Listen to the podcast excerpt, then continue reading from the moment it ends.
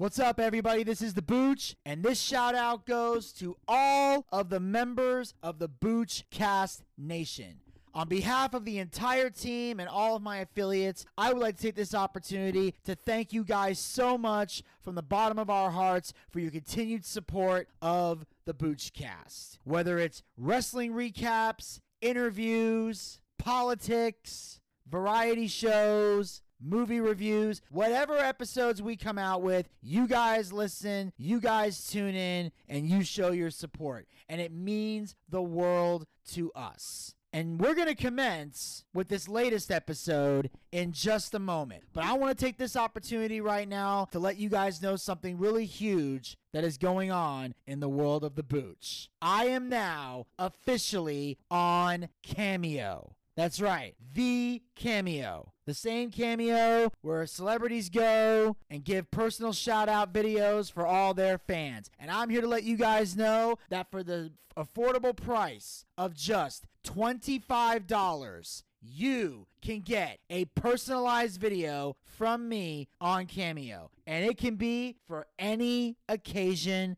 that you want. You got somebody you want me to wish a happy birthday? I'll make it happen. You want me to congratulate someone on graduating high school or college? I'll make it happen. Whether it's a happy holidays video, it can be a gender reveal, it can be somebody who needs some motivation, you want the Booch to motivate you, or if you got somebody in your life that you want to break up with, I'll help make the breakup happen. Or if you got somebody in your life that you want to tell to fuck off and you want it done booch style, all you got to do is go to cameo.com slash booch365. There'll be a link in the description box of every episode of the Boochcast from now till the end of time. Go there, book your video, customize it however you want. Let me know how you want it done, and I will make it happen for you. So go to cameo.com slash booch365 right now and book your personalized video today for the affordable price of $25. And now, on with the show.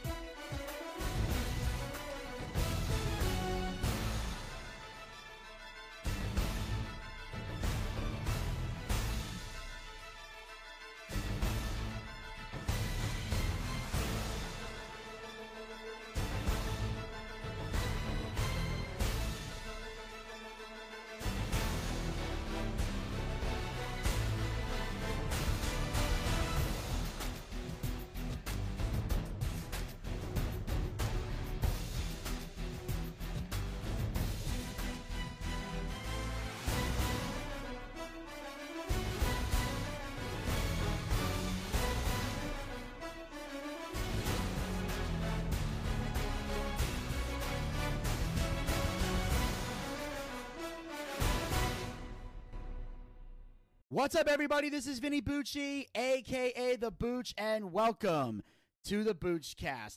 Ladies and gentlemen, I am super excited because for the first time in what feels like a year, I think it is a year. Know if I'm doing the math correctly. Um, we are back, ladies and gentlemen, with our NFL week in review. Although I should say this time several weeks in review because um, you know we've had a few um, you know scheduling things. You know, life's been driving us crazy, but finally we've been able to bring back the man that I am super excited to have back on the show. God knows we've all missed him, the NFL exporter himself, ladies and gentlemen, the one, the only, Mister Mr. Lance Goodman. Lance, welcome back, man. Thank you. I'm excited to be back. Thank you for having me on. How's everything going? Uh, everything's going good, man. You know, uh, just uh, you know, you know how it is, man. Getting everything organized. Um, you know, juggling projects, everything else. Um, you know, like I said, you you've been busy with some things. I've been busy with some things, but I'm glad we're just uh able to get everything uh, rolling here. Exactly, exactly. Definitely a lot to uh, talk about. So I'm excited to get into it. Me too. Uh, now, before we get into uh, you know, the highlights of the games and everything, um, there are a couple things I wanted to talk about, and I remember this just because I I pull I had to go back and find this on social media a while back because um you know obviously as you guys know um you know like myself Lance is all over social media. You can follow him on Twitter at uh, NFL Exporter, and I remember I was going through uh, social media because I think at one point uh, Steve Harvey, uh, who's a comedian I admit that I'm a fan of, I watch a lot of his motivational stuff. He was trending on Twitter, and usually whenever um Lance, whenever you put something out on Twitter, nine times out of ten it's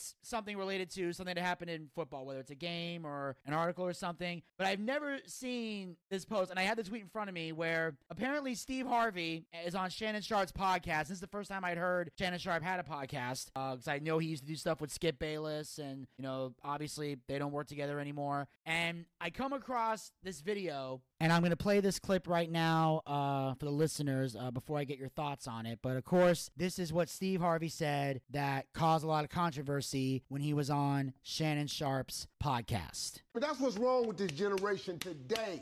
These young boys today, what do she bring to the table? The hell you mean, man? What do your ass bring to the table? You got a woman that can come to the table that can make another you. What else she need to slide up to the table with? What about your job? What happened to men who were supposed to be responsible? Do you know that it's our job to take care of a woman and some children, to have a family? That's our damn job. And I knew my reaction when I saw it. I saw your reaction, and it was so great. I had to bring it up on the show. So, Lance, I got to hear uh, what were your thoughts on this, and uh, what about it made you feel like I got to tweet something? Yeah. So, to try to put this in a nutshell as much as possible for the sake of time, when it comes to the relationship market nowadays. So I would say for people who are probably um, heavily invested in social media in terms of having their ears and eyes open to the elephant in the room and some of the conversations that are the loudest. And with us living here in the US, um, there is a large, large cry out. Um, the topics are very heavy. Uh, the conversations are very heavy. The one of the main things is standing out in American culture, in Western society, can you know what's called the United States, is how marriages are less nowadays, how divorces are on the rise, how it is has become extremely difficult for good men to find good women. Um, and to be completely honest with you, because of the internet, because of YouTube, because of us having the ability to hear from so many different people, women included, um, something that's really gaining gaining ground or has become to the forefront is how American women um, have become extremely, um, and this is by and large. So obviously, this is not every single woman, but by and large, or the majority, or on average, um, it's become very loud that American women have become undesirable for the fact what Steve Harvey spoke on, which is they don't bring anything to the table. That women now in America are getting so much attention and validation from social media that it has caused their egos to become extremely inflated. It has caused for women to feel like they don't have to do anything when it comes to a relationship, when it comes to getting a man. Basically, it's just look pretty and that's it. My job is done. So for me, um, it just rubbed me the wrong way because I don't see how that is possible. I don't see how uh, any man with sense, any man with value, any man that has something going for himself, why would you want a partner? Why would you want to, a teammate? Why would you want to be involved with somebody, especially you know if you're marrying them. I mean, you're tying your whole life success uh, to to this person or to this lady. Why would Steve Harvey, someone who has a huge platform, somebody who a lot of people respect and listen to, why would you send that type of message out that a woman doesn't have to bring anything to the table? And that was very disturbing to me. Um, there are things such as being kind, being loving, being understanding, being cooperative, um, being supportive, being encouraging. Spiritual nourishment. Um, women can bring in terms of phys- uh, in terms of my health, my nutrition, cooking, being a good parent. I mean, there's just so many things that a woman a woman could and should bring to the table. And I'm not trying to say that men shouldn't either, but in this particular case, I'm just commenting on Steve Harvey's comment. So I'm I'm you know looking at it from that perspective and what my take on it was and why I just thought it was so ridiculous. You know, I mean, I just fail to see how a marriage, a relationship, um, whether it's business or in this case we're talking about love, you know, how can it be so one-sided? How is the man just expected to do everything while the woman just expected to do nothing? Just just be there and her whole value is that she can reproduce. And even that gets me upset because guess what? She can't reproduce without the man being in, involved in the equation as well. So to me, it just sent the wrong message out. Again, Steve Harvey is somebody who has a huge platform, does radio. Uh, you know, I've, see, I've seen him. Uh, I think as a judge now on the show, he does Family Feud. I mean, he's he's one of the most classic comedians of all time. So his voice gets heard. He has a loud platform, and to me, um, and I think for anybody, that's just the wrong message to send out. You know, I mean, just just to insinuate that a woman has to do absolutely, she doesn't have to bring anything to the table. She can just show up and just be there, and that's and that's just it. And that that is completely wrong. That that is not the message that we're trying to send out here to young men or women. You know, it, it's a huge problem for a lot of guys now who, like I said, have these women who think that's it. That I can just, hey, I I get so much attention on social media. I get so much attention out in public. You know, I'm just so caught up on my looks that I have not developed myself in any other way. And that that just is a recipe for disaster. I, I don't know what man in his right mind is going to be bringing things to the table and being a man in the house, and your mate brings nothing. Like I, just, I'm, I just, I get, got completely lost on how is that the logic and thinking, especially for someone who, you know, at the time was married. I don't know what happened. I think he got divorced. I think he married again. I think got divorced again. I don't, I don't know what happened, but to me, it's just the wrong message to be sending out to men and women that a woman doesn't have to bring anything to the table. To me, that that's an absolute lie, and that is that that's just bad advice overall. I, I couldn't agree more. And I and it, it kind of threw me off because like I said, overall, you know, that's like the one area where people tend to disagree with Steve on is when he talks about those type of things in relationship. There's other things where he talks about and you go, hey, that makes sense, that makes sense. This didn't make sense to me at all. But the thing that bothered me the most about the about it was the fact that, you know, while he's asking about guys asking what she brings to the table, he said he would say things like, you know, what do you bring to the table? What about your job? And what bothered me about that was the fact that I think what Steve's the point Steve Harvey's missing is most guys, when they're asking a woman what she brings to the table, that guy nine times out of ten, because there's always that one rare occasion where there's a guy being lazy doing nothing, but nine times out of ten, the guy asking what she's bringing to the table is already bringing stuff to the table. We're already bringing something there. Like we we have the job. We can we can pull our own weight and we can do our part. We just want to ask the woman, "Hey, can you do the same?" Okay? Or here's something you're better at than me, do that.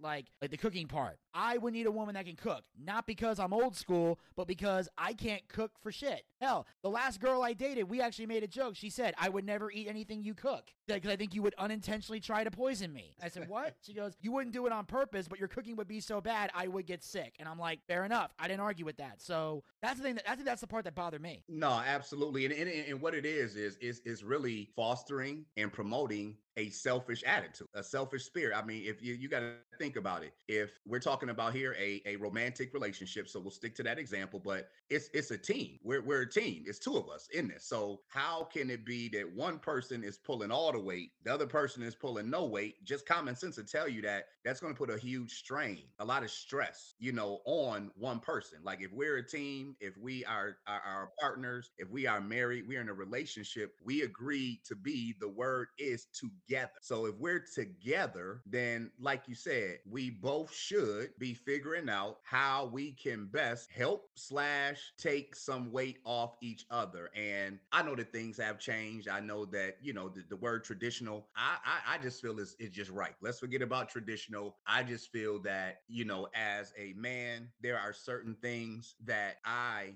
can do better than a woman. How you said, there are certain things that a woman can do better than a man. There are certain certain things that we both may be good at, but the whole point and purpose, at least for me, to getting with somebody, because if I'm single, meaning I'm doing everything by myself, and so if I decide to get with someone, then the whole purpose would be for me to take some things off of their plate and lighten their load up and make life a little easier on them, for them to do the same for me, and that ultimately should create happiness for both of us. So, you know, again, just promoting a selfish attitude, you know, and just basically putting it out there for women that, you know, like I said, I, I just don't understand how you can how you can want to be a part of something, but yet not bring anything to the table. Not not you don't there's nothing at all that you're going to contribute. And you got to think, you know, that's what bothered me, especially talking about marriage. I mean, we married, you mean to tell me for the next 10, 20, 30, 40 years, you're not to do nothing? Like that's that's your value. Like that the only thing that you're doing is just, you know, basically having baby. That's it. That's that's the only thing you're gonna do. The rest of the time, you're not doing nothing. So, like you said, you know, people who have their lives together, men who are bringing things to the table, um, you would want to find an equal partner. I mean, that's that's like I said, our society. Like I said, I know we want to get to sports. So maybe we'll come back another day and get into so get into it a little more. But that's my whole thing is that if we are joining forces, if we are collaborating, if we are teaming up and being together, how can it be that one half of the team is doing absolutely nothing? Not bringing anything to the table. So to me, it's just the wrong message to send to send out there because as I listed, there are a ton of things that don't take any physical effort um, that a woman can bring to the table. And these things should, by nature, kind of be in a woman's femininity already. And so, you know, I just think we're in a place in society where uh, a lot of women don't care uh, what what what it takes to, to to please a man. A lot of women have not been. I, I always talk about fair, failed parenting, um, failed uh, mothers raising their daughters, and things of that nature. But to me, that's what it all boils down to. If you're in your femininity and you're a woman, I mean, just like I said, just being kind, just being gentle, just you know, when your man comes home, just just being supportive, being encouraging, you know, like you said, small, the small things I don't think people understand because for me, like I said, I'll speak for myself, it's about time, it's about management. So even, you know, gaining an hour a day from a meal cook, gaining an extra 45 minutes when I got somewhere to be and my clothes can be ironed, somebody just being supportive, somebody being affectionate, you know, somebody to be able to talk to, some companionship, you know, those type things, like I said, they to me just should kind of come with the territory because they help lighten the load on me and, and vice versa versa. So yeah, I, I, just really got offended by hearing that state, you know, from a guy who, like you said, is is well is well respected, has a huge platform. I mean, I'm a fan of, of Steve Harvey. You know, I know how to isolate incidents. I, I support, you know, the great job he's done coming up throughout his career, but that one definitely was just like the wrong message, and I, it just really prompted me to speak up because I'm like, wait, hold it, you know, how, how how I don't even understand, you know, how is a guy who's married, I believe at that time, you know, how can that be the situation? So maybe his wording was wrong, but the way that he came off and the way he said it just completely rubbed me the wrong way because it's putting out false information and again it's promoting an attitude and a spirit of selfishness and there's no there's no room for that. There's no room in any type of teammate in on any team on any relationship in any partnership any collaboration how, you know both people are supposed to be pitching in and helping do something for the overall betterment of the entire team. So just just wrong message to me overall Vinny. Absolutely and I couldn't agree more and uh you know that's definitely something you know he's definitely you need to have you know it has everything in life is a team effort. And speaking of team efforts, um, obviously we'll jump around into the uh, into the sports stuff. And now, um, basically, uh, Lance, you know, like I said, we've had it's been a while since you've uh, been on the show, and obviously, you know, we've been working trying to get you back on. So obviously, a lot has happened at the start of this season. So uh, so far, and um, what have been the highlights? What are the stuff that's uh, stood out to you so far uh, in the season? Yeah, and so you know, it's ironic you say that, uh, but the timing is perfect. So you know, my official home and hub is NFLexporter.com. That's spelled N F L E X P O R T E R.com. Uh, when you go to that website, I've made it real simple at the top are my social media handles. So you can give me a follow there to keep me, keep you yourself in the loop and everything that's going on. But if you go to the website, um, I'm releasing my week eight power ranking. So these are where teams are ranked after the first seven weeks of the season. Um, I actually be debuting my pure NFL podcast, the show where we talk strictly NFL football. And uh, one thing that I think people will enjoy about the content that they receive on the website. I think one thing that people enjoy when they when they check in to hear the show, Vinny, when you have me on, is I'm I'm somebody who deals with the facts. I'm somebody who deals with the truth. And uh, right now, even though we are seven games into the season, uh, first things first, there's only uh, a handful of teams right now that actually are good enough to make the Super Bowl. Um, you got a lot of playoff contention, but over in the AFC, you know, the Kansas City Chiefs, the Baltimore Ravens, and let's talk about the Chiefs first and foremost. Um, they've separated themselves from the fact by uh, this is a team that's been to four straight AFC championship games, three Super Bowls out of those four years, two Super Bowl titles. So this is a team that just has winning in their DNA. And when you have a quarterback like Patrick Mahomes, who is by far um, the best in the business, and when I say that, it is no discredit to Jalen Hurts, it's no discredit to Josh Allen, it's no discredit to Lamar Jackson, but uh, Patrick Mahomes, his overall quarterbacking skills put him on another level. And what makes Kansas City so tough this year is that this is the best defense that they've had since Patrick Mahomes took over as a starter four years ago. So when we look at the AFC right now, Vinny, um, you have the Kansas City Chiefs who are on a level by themselves. Right behind them, the Baltimore Ravens, Lamar Jackson. Um, this is the best supporting cast that he's had around them on offense. Defensively, they're playing really well. If they're able to stay healthy, they're going to be in the thick of things. Jacksonville Jaguars are, are starting to turn the corner. Got off to a bit of a shaky start and still have some things that they're working out, but at least they're playing a consistent brand of football and their defense is playing much better. And then you look at the Miami Dolphins, um, a team right now explosive on offense. They scored 70 points in the game this year, one of the funner, more exciting teams to watch. But we've seen them a couple of times this year that when teams get physical with them, and in particular, we're getting to a point in time in the year, Vinny, to where there's enough film that's been out now to where defenses and teams can really look at enough film and kind of hone in and look for weaknesses. And so when you look at Miami and their quarterback Tua Tagovailoa, I think teams are starting to figure out that if they can get pressure on them, if they can make him move outside of the pocket, if he's not able to get to his first read, which is basically the first uh, receiver uh, target in the in the play that's being called, it can cause them a bit of trouble. I think they're a team that still can get healthy and make some noise. This past week when they lost at Philadelphia, uh, they played without two starting linemen. Uh, the third starter got hurt in the first quarter. One of their top pass rushers was out. Also, they have a rookie um, from Texas A&M uh, who is out of this world. His name is De'Von Achane. Set an NFL record with seven rushing touchdowns in his first four games. He missed that game with a knee injury as well. So I think if the Dolphins can get fully healthy, they certainly can compete with any of those teams in the AFC. Uh, from there, it's going to be a lot of fun. Uh, you, I got the Steelers at number five, Cleveland at number six. I think the big surprise right now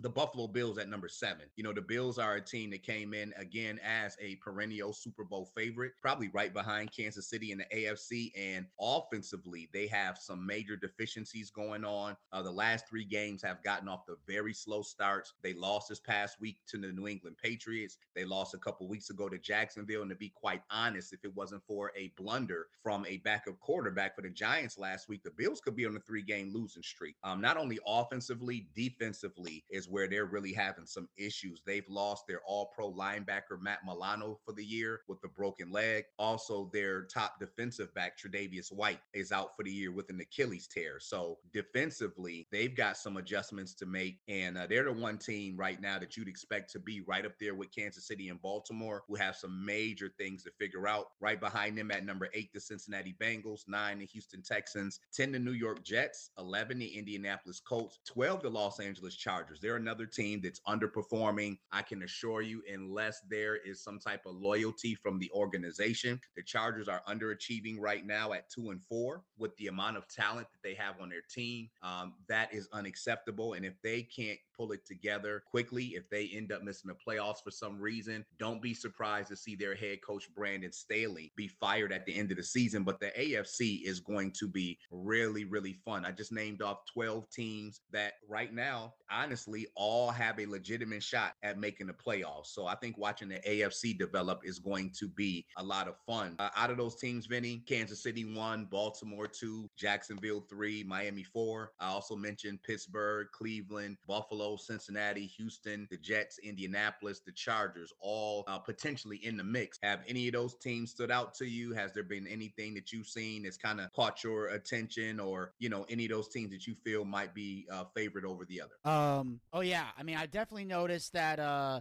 I've noticed the Chiefs have played phenomenal this year. Obviously, Denver not doing well has uh, been sad for me to watch. Uh, that I, I'm not gonna lie, the Dolphins Broncos game made me cry. I don't think I've ever sco- seen a team score 70 points in a game. Like, has has that happened before, or like where I haven't seen it? Because that was that was new to me. I saw se- I saw a 70-20 score and kind of got saddened over that. But overall, I've seen like Chiefs have played phenomenal. I think the Eagles have stood out to me most definitely. Um, feel like Swift definitely earned his name uh, in that game against the Vikings. Um, and you know, for me, it's mostly been you know I think those are the teams that stood out to me the most. I think it's the the Chiefs, the Eagles, and uh, most definitely uh, the Bills. I think are you know still doing well. Like like it's one of those things where with the Bills, you don't you don't know what's going to happen, but Josh Allen seems to he's still doing good. I. I mean, I, I think there's a difference in his play now than he did last year, but he's still doing well. But those are the teams that stand out to me. Yeah, absolutely, absolutely. And you know, the, the NFL is an anomaly because the NBA actually starts tonight. Uh, they play 82 games. Uh,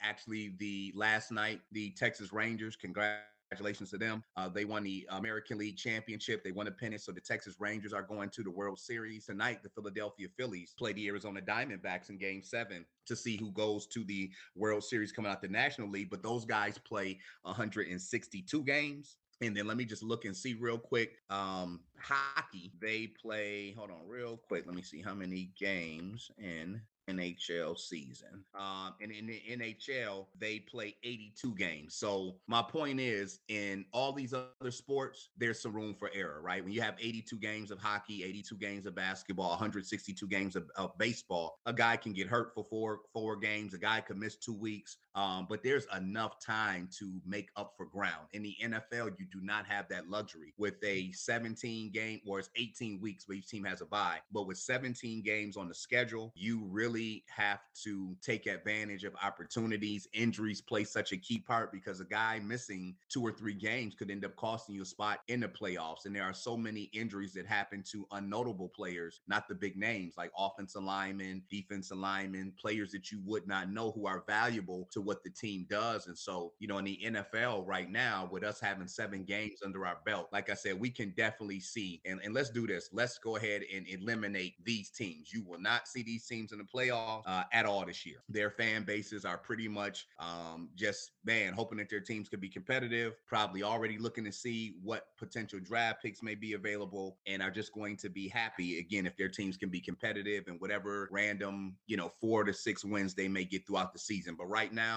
let's go ahead. The Las Vegas Raiders, New England Patriots, Tennessee Titans, Denver Broncos, Carolina Panthers, Arizona Cardinals, New York Giants, Washington Commanders, Tampa Bay Buccaneers, Chicago Bears, Green Bay Packers, New Orleans Saints, Los Angeles Rams, um, Los Angeles Chargers, Indianapolis Colts, New York Jets, Houston Texans, uh, Pittsburgh Steelers, and likely the Cleveland Browns. Um, but those teams, no shot. You, you, they, they, they, they, if they make the playoffs, it will be by default, meaning that their record probably will be barely above 500, and the teams behind them were not playing well enough. Um, but we've really gotten this thing down, down now to where we know for a fact what teams are are Super Bowl contenders and playoff contenders. The reason I threw Cleveland out there is they have an outstanding defense, but injuries may be a bit too much for them to overcome. Uh, within the first three weeks of the season and back to back weeks, they lost All Pro running back Nick Chubb. Thankfully, that horrible, gruesome looking injury was just a torn MCL, not a torn ACL. When you seen the hit uh, within the first 24 hours, there were talks that it looked like a, a career ending injury. So thankfully, he got out of there alive. But Nick Chubb is a religious, consistent guy who's going to get 13 to 1500 rushing yards. He's one of the top five running backs in the NFL. And then a week later, well, I should say the week before, they lost their starting tackle, who's also an all pro caliber player. And so their deep offense is shorthanded. They're going to really need for a quarterback, Deshaun Watson, to get back healthy and play at an MVP level. But their defense is playing so well. But I just think injuries could officially catch up to them. When we look at the NFC, Vinny, uh, the Philadelphia Eagles are starting to separate themselves a little bit uh, under the radar. Made an excellent trade yesterday to help out their secondary. They brought over Kevin, uh, Kevin, um, excuse me, Kevin. Byard from the Tennessee Titans. He's a veteran. He's been a Pro Bowler. If he can understand and fit into that scheme, that's going to really help them on the back end. But Philadelphia is a team right now that's really starting to pull away a little bit. Last night, big loss for the San Francisco 49ers at the Minnesota Vikings. Not sure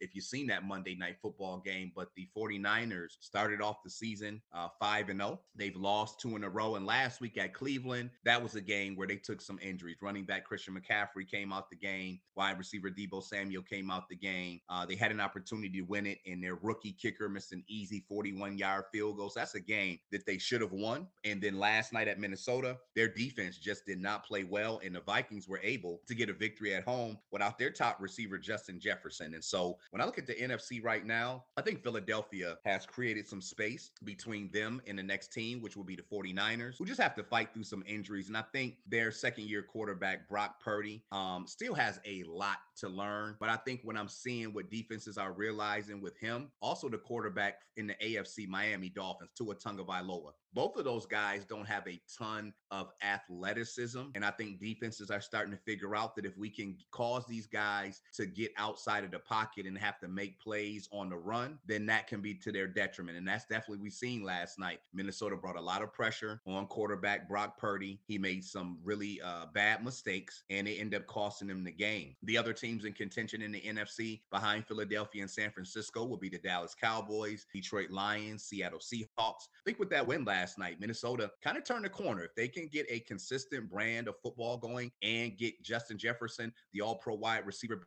back in the mix, they could be a team who kind of makes a little push at the end. It could be a difficult out.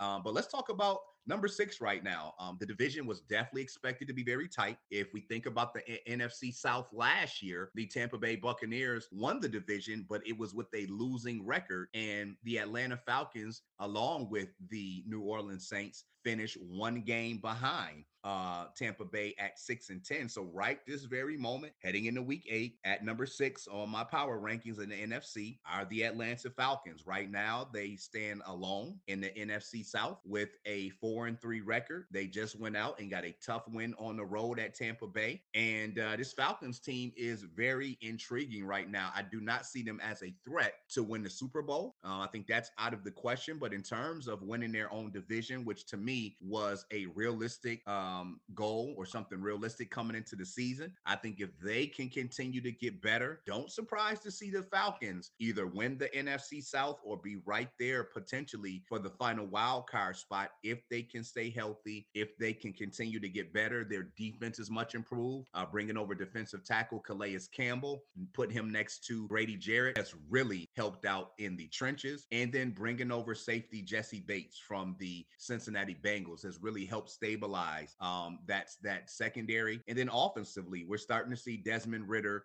get more confident. Uh, you have Kyle Pitts and Jonnu Smith at tight end. We know rookie Bijan Robinson uh, is is one of the most exciting and players in the NFL. Uh, uh, and then you have a legitimate running game. And so Atlanta is a team that's just very intriguing. And since we're down here in Atlanta, have you been keeping an eye on the Falcons, Vinny? And what are your thoughts about them? I am beyond impressed with the Falcons and how well they've played. I think this is like you know, I've seen, like I said, I've been following the majority of the games. Um, I think Ridder has done uh, a great job as a quarterback. Um, I think, like, I don't, you know, I feel like it's been one of those things where since you know the loss of Matt Ryan, uh, they they've been struggling. I think to you know either find a new quarterback or get things together. And you know, as a Broncos fan, I get that because I remember when when John Elway retired after Super Bowl Thirty Three, there was so many people they were trying to get to replace them. Uh, we came close with Tebow. We thought he was the one, but then Peyton Manning uh, ended up being the guy that ultimately was the true successor that got us back to the Super Bowl. And now trying to replace him. Um, hopefully Russell Wilson get it together. I pray to God. But anyway, sorry, I got off topic. Uh, with the Falcons, like I said, I've been impressed with how they played. And I feel like I feel like I'm in a bizarro world this season because I feel like you know even though like you said the Falcons have a more realistic shot of winning the division than the Super Bowl, um, but the fact that they're even having this impressive streak going on and the fact that the Patriots are pretty much out of the equation altogether or the fact that they've been uh, like losing as many games as they have, like this is it, it's weird to me. and, and and and those are like the two main things that have my attention. The fact that we are now in a season where where the Falcons are doing great and the Patriots are not. And I don't think I've ever seen a season like that. So the Falcons have definitely had my attention. I definitely get excited to catch the highlights of those games. And like I said, the guy stands out for me the most is Ridder. I said I think he's the guy that could exceed Matt Ryan. And if he doesn't do it this season, maybe next season, he might be the guy that gets the Falcons to. Yeah, you know, it's going to be real interesting to see. Uh, I think Atlanta is in position now to where uh, they have some wiggle room. When you look at the NFC South Division, uh, it's it's it's turning young. And so right now, uh, for the Carolina Panthers, they have a rookie quarterback in Bryce Young. The Tampa Bay Buccaneers are searching for a quarterback because we can certainly put that out there. Baker Mayfield is not the answer. Uh, he has not played well at all this year, um, and he's just really showing that he is not like this is probably his his final chance to really show he can be a starter. And it's been the same thing: inconsistent, erratic, throwing the football, inaccurate, turning the football over. And he's another guy to where athleticism. You know, Vinny, when you look at today's NFL with how fast and athletic these defensive players have have become, you don't you don't need a Lamar Jackson uh, type quarterback, uh, but you definitely want a quarterback with mobility. I mean, right now, uh, for the majority of NFL quarterbacks, even ones who aren't that good, if they have a clean pocket and they have plenty of time to pass and everything's going perfect, yeah, they of course they can perform at a high level, but it's really about having that mobility to when pressure comes, to when the pocket collapses, being able to make plays outside of the pocket, being able to throw on the run, and just being able to make plays off schedule. And what that means is, Vinny, you know, when offenses come out, like I said, in a perfect world, if you if the pass protection is perfect, meaning the quarterback can drop back to pass and in an ample enough time, which in the NFL is about four, three, three, about you got about three, maybe four seconds to get the ball out of your hands in terms of from the time the ball snaps and you drop back to pass. If everything goes perfect, meaning that your receiver, and this is all about timing, um, if the receiver is able to get off the line scrimmage in time and get through his route cleanly, if the pocket is clean and the quarterback is not facing any pressure, he can make an accurate throw. But at any given point in time, if the receivers get thrown off their routes, if the protection does not hold up, that is why Patrick Mahomes, Lamar Jackson, Jalen Hurts, um, and Josh Allen are religiously considered to be the best in the business because when those type plays happen, those are the quarterbacks who are able to get outside the pocket. They're big enough, they're strong enough, they're smart enough, they're fast enough to where they can escape pressure. And then at that point, now we're ad libbing, right? The original play is broken down, and those are the quarterbacks who fare the best in the NFL. And so, you know, when I look at uh, you talk about Russell Wilson for Denver, that was kind of his bread and butter in Seattle, right? Where he would get outside, he would scramble. It allows for the quarterback to buy more time. The angles in the passing games change. Wide receivers reroute now and break off and the different things, and the defense loses these guys in the shuffle. And so, you know, when you look at uh, Desmond Ridder for the Atlanta Falcons, I like that that he does have mobility. The Falcons have been finding more ways to use him uh, in the running game. He scored a rushing town rushing touchdown this past week. So he's still a work in progress. I don't know that the Falcons have a top notch offensive line, but when you look at the construct around them, I do like that they have a lot of talent at the skill position players that are younger guys. Like I said, they're two running backs right now. Bijan Robinson is a rookie. Tyler Allgeier is in his second year. Kyle Pitts is in his third year. Uh, rookie, uh, excuse me, uh, Drake London, wide receivers in his second year. So they have skill position guys who are in their third, second, and rookie season. Desmond Ridder himself is in his second year. So I think offensively, they really need to focus on the offensive line. If they can bolster that offensive line and continue to develop Drake London, Kyle Pitts, Bijan Robinson, Tyler Allgeier. Again, all of those guys in their respective either third or second or rookie season, then even if Desmond Ridder is not a franchise quarterback, hopefully he can play well enough to where he's not causing Atlanta to lose. But I like the progress that I've seen out of him. Um, it's just going to really be a matter of how Atlanta wants to go about it because he was a late round draft pick. So he's not a guy who's earning a lot of money to where if Atlanta did look to upgrade the position, it certainly wouldn't hurt them financially. But I will say that the Falcons are playing a much better brand of football uh, as opposed to what we've seen from them at this point last year, which is good because they've got plenty of time to improve in a division that is more than winnable. And uh, the main thing I'm starting to look for right now, Vinny, is consistency. And that is something that makes the NFL such a difficult league to really get a gauge on because things can change so much from week to week. And so, at least for the Atlanta Falcons, right now, I know what I'm going to get. For the most part, I'm going to get a, di- a, disciplined defense that's not going to give up a ton of rushing yards, will be sound enough in the secondary. And then offensively, I don't have a problem with it. You are going to get a heavy dose of Tyler Al Allgeier and Bijan Robinson. They can use that to set up play action, which allows Desmond Ridder to use his athleticism to get out on the perimeter and make plays. And uh, I think the other thing for the Falcons outside of uh, Drake London and Kyle Pitts, going and getting another big time wide receiver would help out as well, besides that offensive line. So if I'm a Falcons fan right now, I'm feeling really good about the team, especially since they have a true, legitimate chance to win the division. And that's evidence right now with them being on top at four and three. Absolutely, and and of course, I, I also love the fact you know the quarterbacks that you mentioned because they were you know it's true they they you know getting out of the pocket, finding the right passes, amazing. And one thing I also noticed about these particular quarterbacks, and one thing I want to say about this is not only can they, you know, do they have a lot of mobility, as you said, they're also not afraid. And I've noticed this a lot. This is a pattern in almost every game with these quarterbacks. They're not afraid to take matters into their own hands if they can't find somebody. Like I've never seen so many quarterbacks in a season, and again, it's probably just me, but this is just what I'm noticing. That if if they can't find somebody, they'll just be like F it" and run the ball. Like they're not afraid to they're not afraid to, to score the touchdown on their own, get the first down. You know, obviously some quarterbacks they do, they do the sliding thing when they get there, but some of them are just willing to be like, you know, hey, I'm gonna run it, tackle me if you need to, which has always been like I always thought was like the stigma of tackling quarterbacks. Like I know, like in practices, they don't let them, they the quarterbacks don't get tackled or whatever, but or anything like that, or maybe that was just in the replacements. But I I love the fact that quarterbacks today are not afraid to run the ball if they have to.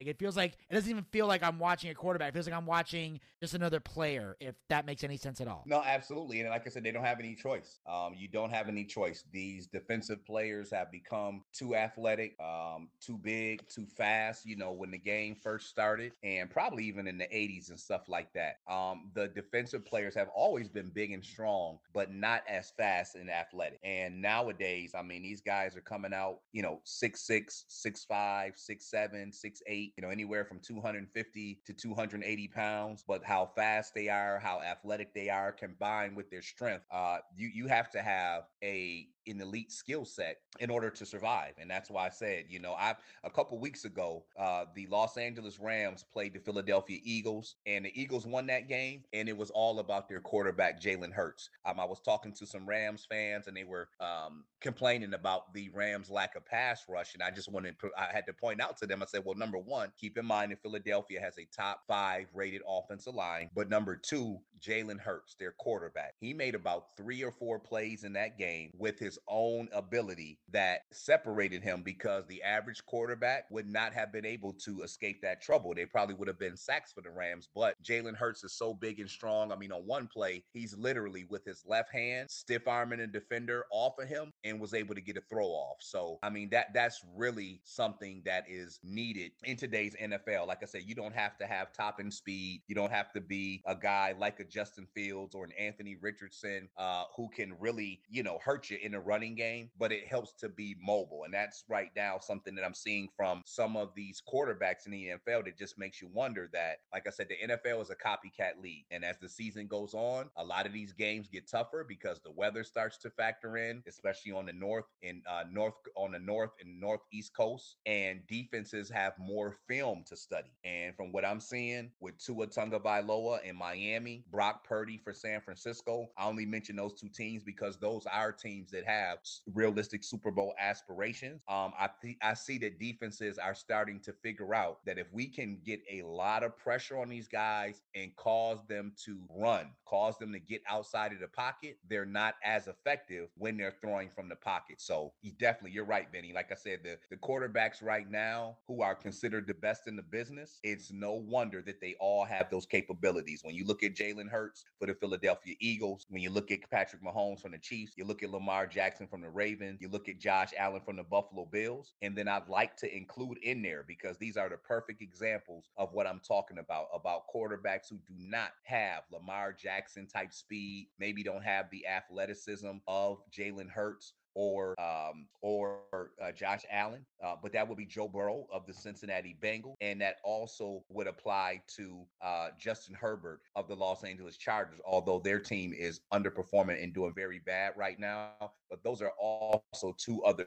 quarterbacks who, when pressure comes, they have the ability in the big arms and have the oh, and, and also Trevor Lawrence. That's what I was looking for. The Jacksonville Jaguars. You know, those quarterbacks have the mobility, have the skill set. I think Trevor Lawrence is about six five, six six six. Joe Burrow's probably a good six six three, six four, and then Justin Herbert is six five. And so at the quarterback position, that's why it's so important. You know, we, they don't typically like quarterbacks to be that size just because it's cool, but it's about when that pocket starts to collapse, meaning when pressure starts to come, you figure the average defensive lineman is going to be anywhere from six three, maybe up to six five. So when they put their arms in the air, so when you have that tall quarterback, who can stand in the pocket, he's able to see over those arms. His throwing trajectory is going to be much higher. And then also when that athleticism. So, you know, it, it's going to be very exciting, but that is truly what the league has evolved into. Like Tom Brady, uh, Ben Roethlisberger, Drew Brees, um, even when Aaron Rodgers, you know, when he hurt his, hurt his, um, and, and tore his Achilles the first game of the season,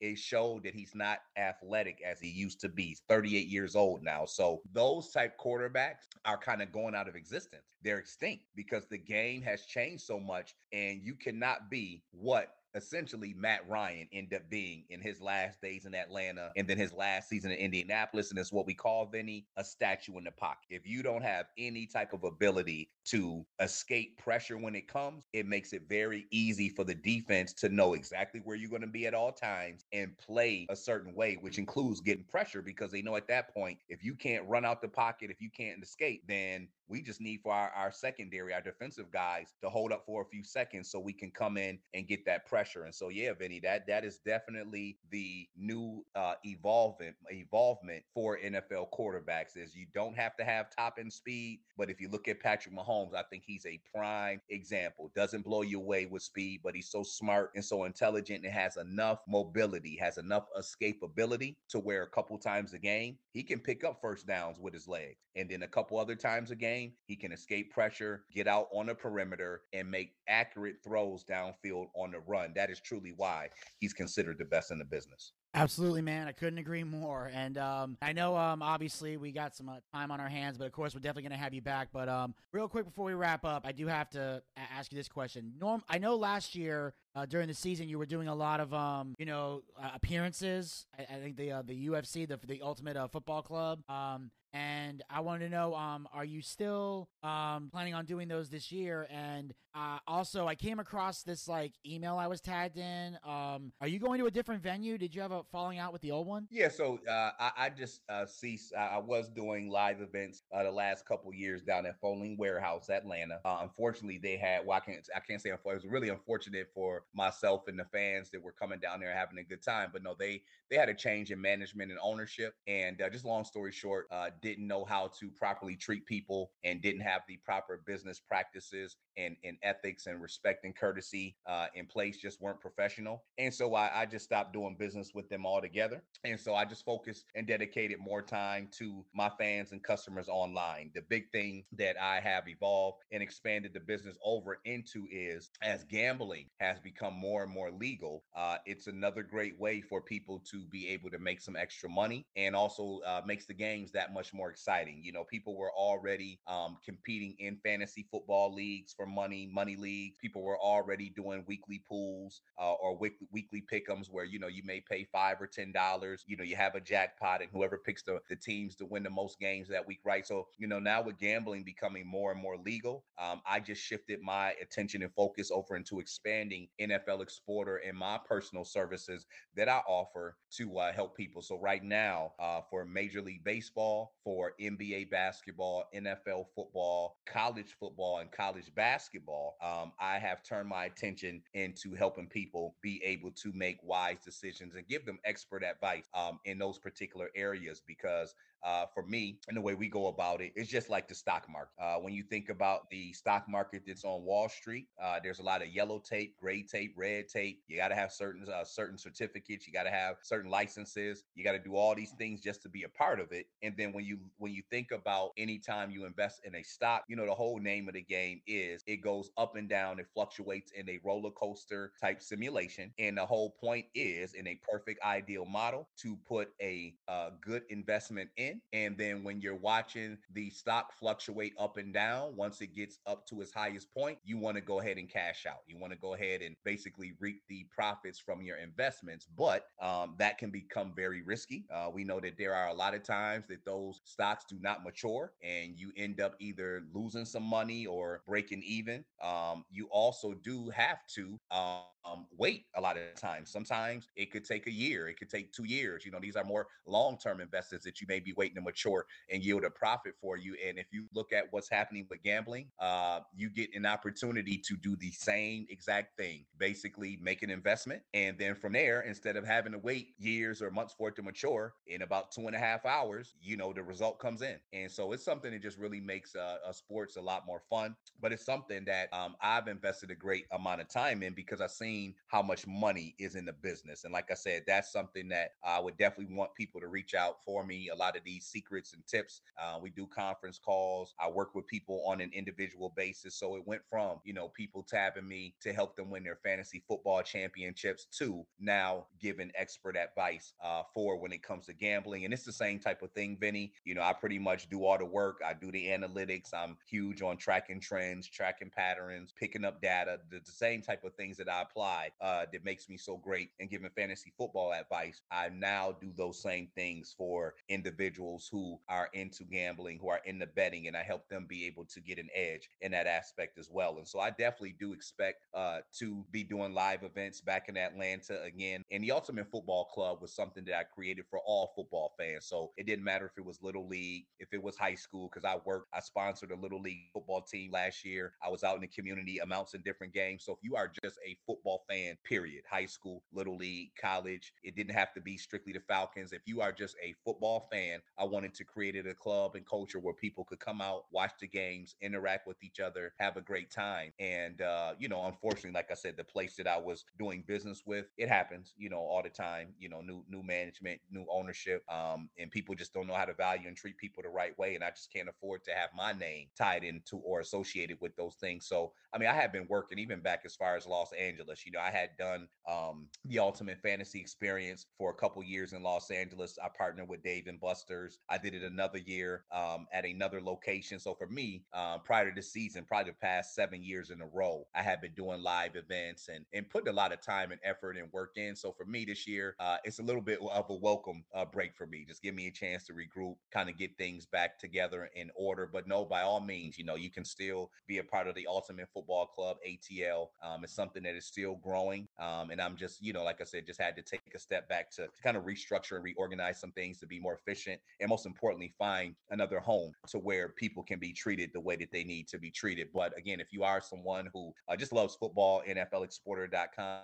is the website. Again, at the top of the page, all my social media platforms are there. And if you're definitely someone who is into gambling or looking to make some extra money, then I would definitely be uh, a guy that you would want to tab in who can give you expert fantasy advice for champions in that in that uh, in that arena as well. Awesome, and, I, and absolutely, man. I, and I understand all about uh, you know regrouping and stuff, and obviously, you know, you want to be associated with people who you know management teams that treat their staff better. I definitely agree with all that, and um, and of course, as you mentioned before, go to NFLExporter.com, check out all his social media, absolutely. And Lance, uh, thank, I know you're busy, man, so I thank you so much for taking time um, out of your busy schedule, and I hope uh, I look forward to uh, talking to you next week. Yeah, absolutely, absolutely. And you know, before we get out of here, I, I know you wanted to touch on that. I know we got a little time sensitive. Uh, I'll just say that in regards to Taylor Swift and her relationship with Travis Kelce of the Kansas City Chiefs. Um, so so the way that this works is, uh, at least from what I see, Vinny, I don't put a ton of stock into uh when I see celebrities in relate in, in quote on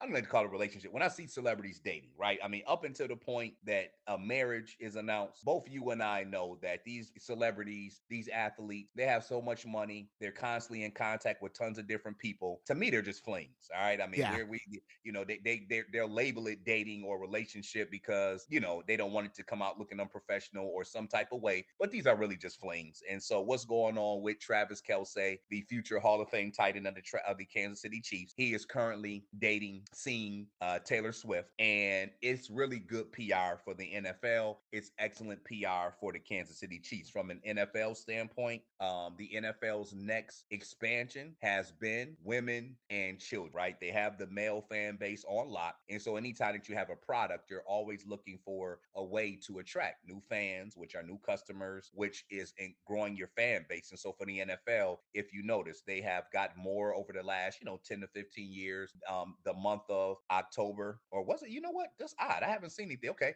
I have to look and see. Uh, or maybe it's no, maybe it's next month, but you've seen the NFL get more involved with um, breast cancer awareness month. So you'll see the end zones in pink, uh, all the players' paraphernalia. So their their wristbands, their towels, um, their tape, anything that they have on is pink. But that's in, that's in support of women and bringing more attention, women's attention to the sport. And then when you have a Taylor Swift, right, or a, a renowned, she's probably, I'm thinking, I don't think there's been a more famous um female dating an athlete, right? Like we know the Ciara married Russell Wilson. Yeah. And when that and when that first happened, that certainly garnered a lot of attention. Um uh, Aaron Rodgers for a while was dating uh Danica Patrick, who is so, yeah. the NASCAR. Like, yeah, so that was but Taylor Swift by far is the biggest name. So it's good for the NFL with with her name being associated with it, with her being at those games, and especially us living in the social media era, then that's great for the NFL because her name is trending around the NFL. You know, her hashtag is trending on social media. When people go to check and see what it's about and they see that it's her watching football and dating a football player, I mean, even if it's you know, uh, 50,000 women across the country to start watching football all of a sudden or taking an interest just because her name is included. It's excellent publicity and PR for the NFL. And then for the Chiefs, who are in a small media market in the Midwest. I don't know too, too many things going on in Kansas City outside of the Chiefs and outside of sports. And so this helps their franchise also be able to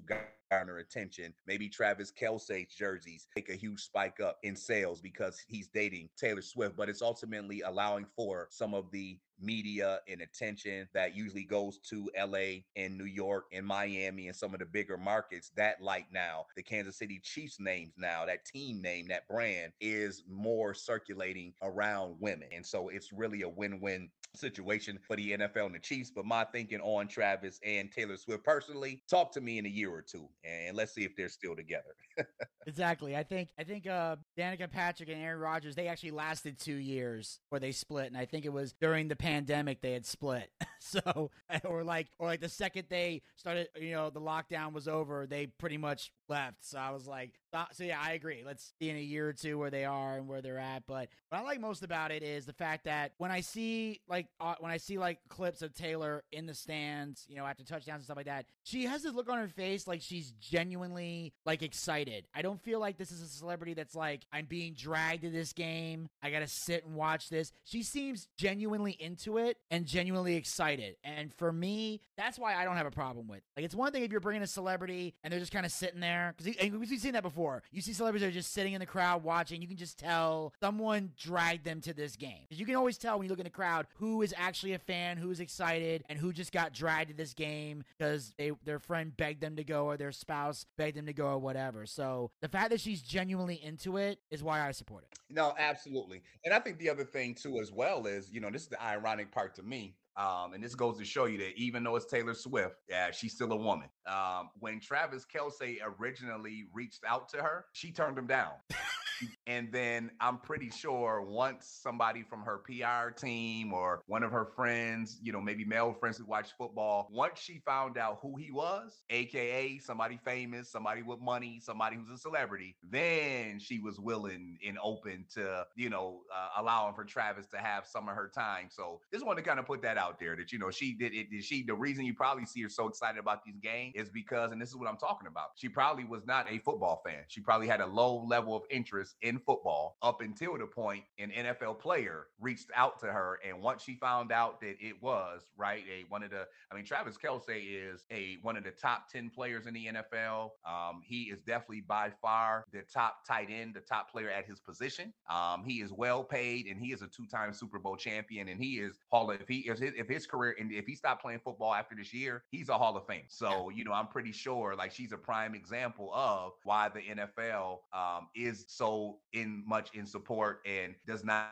mind for her to be affiliated with the with a with an NFL team and an NFL player because it's doing them wonders. Like I said, if Taylor Swift did not know who Travis Kelce was, had no interest in football, and now she does. Now she's at the games. You know, she's probably being able to understand what's going on a little bit. But the main thing is, hey, you know, my the guy I'm dating is out there, and if nothing else, I can keep track of what he's doing. So I'm pretty sure it's, it's fun and exciting for her too. But uh, pretty interesting how that played out. How upon initial contact, she had no interest in this guy at all. And I'm pretty sure, you know, the moment somebody from her public relations team or somebody close by said, "Yo, you know, yo, you you might you might want to consider this. This, this is Travis Kelce." So pretty funny how that all worked out. Absolutely, and and and it also works out for her because if they ever break up, her next album's gonna sell billions because they're gonna be looking. They're gonna find out, okay, which song is about him? Like that's what they're gonna be looking for. You got it covered, Vinny. I mean, that's something right on social media. They've been saying uh, saying already that you know basically from this point moving forward, right? Every any Taylor Swift song from this point forward, everybody's going to be tr- trying to figure out, you know, it, why the relationship is on, and she's making you know good lovey-dovey songs. This is about Travis, and you know if this thing ever takes a turn for the left, you know what I'm saying? Will will will will will, will, will that heartbreak end to be to be the moral of her song? So like you said, it sounds like a win win win win situation for the NFL, for the Chiefs, for Travis, for Taylor, and we call that good business. When this when this when all parties can can benefit from it, we consider it good business. Amen to that. And uh, so before we wrap up, I know we've already mentioned this before, but just one more time, where can people find you on social media? Thank you very much, Vinny. Uh, uh, again, the website is NFLexporter.com. You can follow me on Twitter at NFL Exporter, Facebook.com forward slash NFL Exporter. The spelling for both of those is NFL E X P O R T E R. And then on Instagram, the handle is at UFC ATL, which stands for Ultimate Football Club ATL. And uh, please do, please give me a follow. Please latch on to me. I'm pretty sure you will love the content and information that I drop all over the internet, especially if you're in Atlanta. Do latch on. I've got some big plans uh, by the time next football season comes around to be back out doing some live events and continuing to spread the NFLX culture and brand. And uh, again, if you're somebody who is into into gambling, into betting, uh, need some expert advice in that territory, please give me a hit. And again, that website, NFLexporter.com. I made it very easy at the top of the page. Uh, Uh, is the logo or the uh, symbol for Facebook, Twitter, and Instagram. At one click, you can get to the page and uh, get down with it. I, I, know you'll have a lot of fun. We've got over 2,000 uh, football fans that participate and interact with us. So, not just me being able to, to join a community of uh, football heads as well. I, I, know you guys will enjoy it. Absolutely. And Lance, as always, like I said, man, thank you so much for uh, taking time out of your busy schedule to join us, man. I look forward to talking to you next week. Okay, I appreciate you always having me on. Thank you very much. I look forward to coming back soon. All right. And of course, make sure you guys remember to follow the Boochcast. We're on Anchor, Spotify, Google Podcast, and iHeartRadio. Pick your favorite hosting site and follow us there, or be a super fan and follow us on all four hosting sites. Also, like us on Facebook.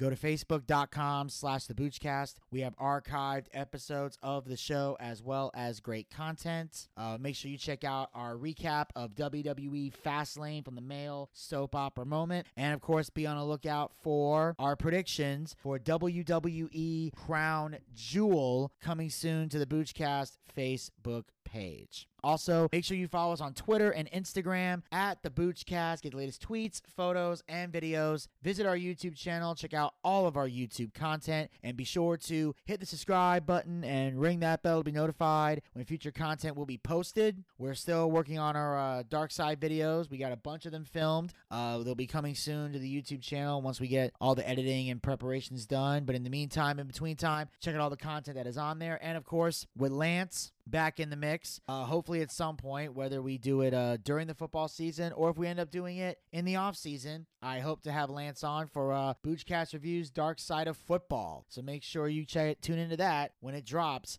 on the Boochcast YouTube channel. Also, make sure you follow us on Twitch. Go to twitch.tv slash the Boochcast. That's where we do our live wrestling watch parties. Our next watch party will be hopefully on Halloween. At the time of this recording, I'm still waiting to hear back from Zach to see if he's going to have Halloween off or if he has to work. Obviously, if he has to work, we will not be doing a Halloween live stream. But if he does have the day off, then we will do a Halloween live stream. And then after that, we will have uh, Saturday, November the 25th for WWE Survivor Series. Uh, as of right now, we're still trying to work out all the kinks for that uh, because there's a chance I may not be attending the Survivor Series watch party because as of right now, unless something changes, because there's a lot of stuff going on behind the scenes I can't really talk about right now. But as of right now, I am still scheduled to go with Buff to WrestleCade in Winston-Salem, North Carolina on the 24th and the 25th of November. So if I happen to be down there, then obviously I will not be part of the watch party, but you can still see me and Buff at WrestleCade. Uh, if it turns out I end up not going with him, if he decides to take somebody else, then I will be at the Survivor Series watch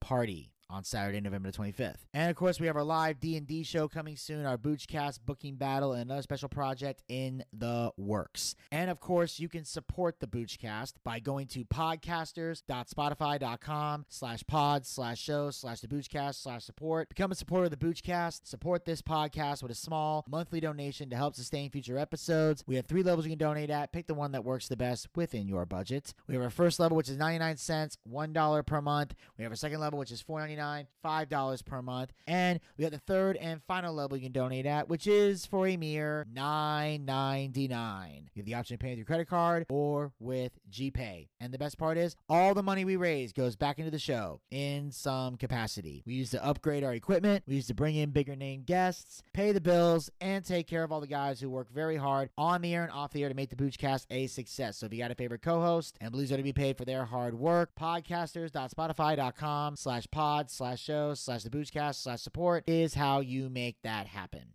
And until next time, this is Vinny Bucci, aka The Booch, saying keep on living life and take care. This has been The Boochcast. Talk to you guys next time. Until then, pizza, baby. Well, I see by the clock on a wall that it's time to bid you one and all goodbye. Goodbye. So long. So long. Farewell. Farewell. Adieu. Adieu. Be good. Stay well. Bye bye. Keep warm. Relax. At ease. Take care. Stay loose. Adieu, mon vieux. À la prochaine. Goodbye till when we meet again.